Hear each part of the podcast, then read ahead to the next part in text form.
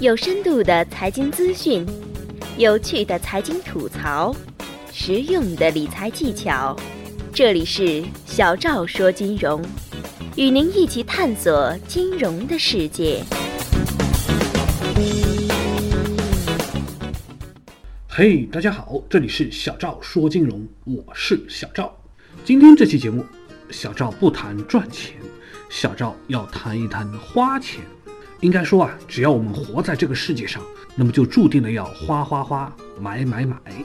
那么花钱也是有讲究的，一旦稍不留神，花钱消费就变成了浪费。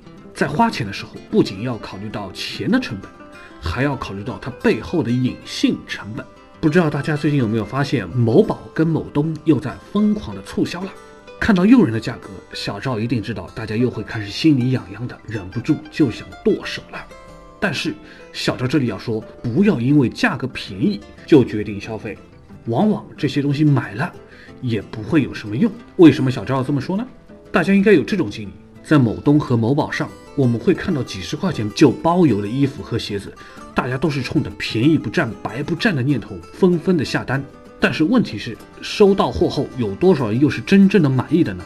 即使不退货的，又穿了多少次呢？应该说，凡是买的时候不知道用途的东西，拿到手了也多半不会用。当然，也不要相信什么便宜会有好货的说法。大家可以对比一下自己之前在网上购物的经验，又便宜又好的商品到底占了多少？而且为了挑选这些性价比很高的商品，我们又付出了多少错买的代价？那么，怎么看性价比呢？小周这里就要说了，同样的跑步鞋，高仿的几十块，杂牌的一百多块，阿迪达斯、耐克的可能就要七八百甚至上千。但是对于一个运动频率很高、对身体健康特别重视的人而言，好的跑步鞋就是性价比高的产品，能带来不一样的跑步体验，还能够有效的保护膝盖，而这才是性价比真正的含义。因为小赵知道，大家以前一定遇到过买错了的东西，贪便宜的东西。以为性价比高的东西，往往有时候还不如不买，白白浪费了钱。当然，在另外一个方面，小赵也得说啊，时间也是钱，有时候甚至比金钱更加的值钱。特别是对女生来说，如果逛街购物可以帮助我们赚到一大笔钱花，那么我们应该尽可能拿出更多的时间去 shopping。但是，如果我们可以把逛街所谋杀掉的时间来做别的正经事，那么恐怕。我们的生活可能就变得大不一样了。小赵突然想到一个问题，那就是发红包。很多人每年都会发红包，不管是发微信的、发支付宝的，还是发别的，但是往往回收回来的红包可能只有一半，甚至更少。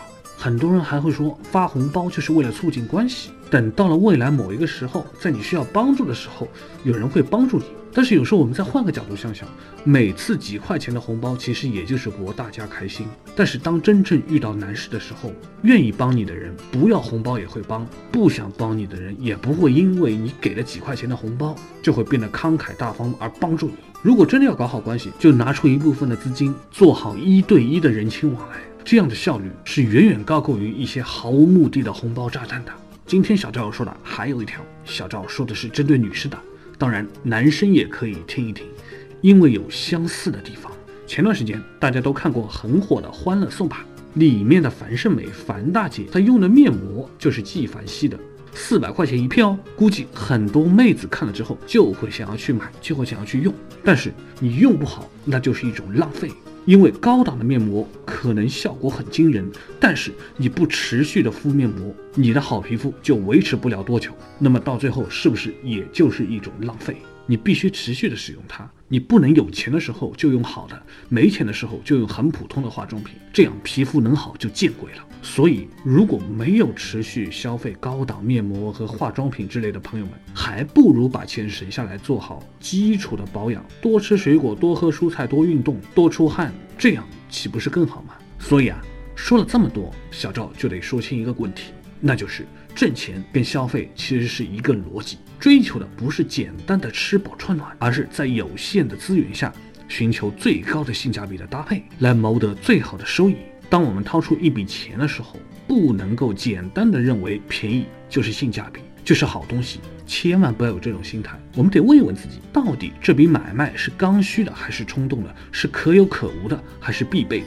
而这笔买卖到底会给我们带来多久的愉悦感和幸福感？如果不买，会不会当下的生活产生负面的影响？但如果买了，又会不会给未来的自己带来长久的收益和福利？这才是我们真正应该考虑的。到最后你会发现，那些在冲动中所进行的消费，其实它往往就是一种浪费。那么在最后，小赵也希望大家在消费上都尽量做一个能够理性的人吧，买到真正适合性价比的东西。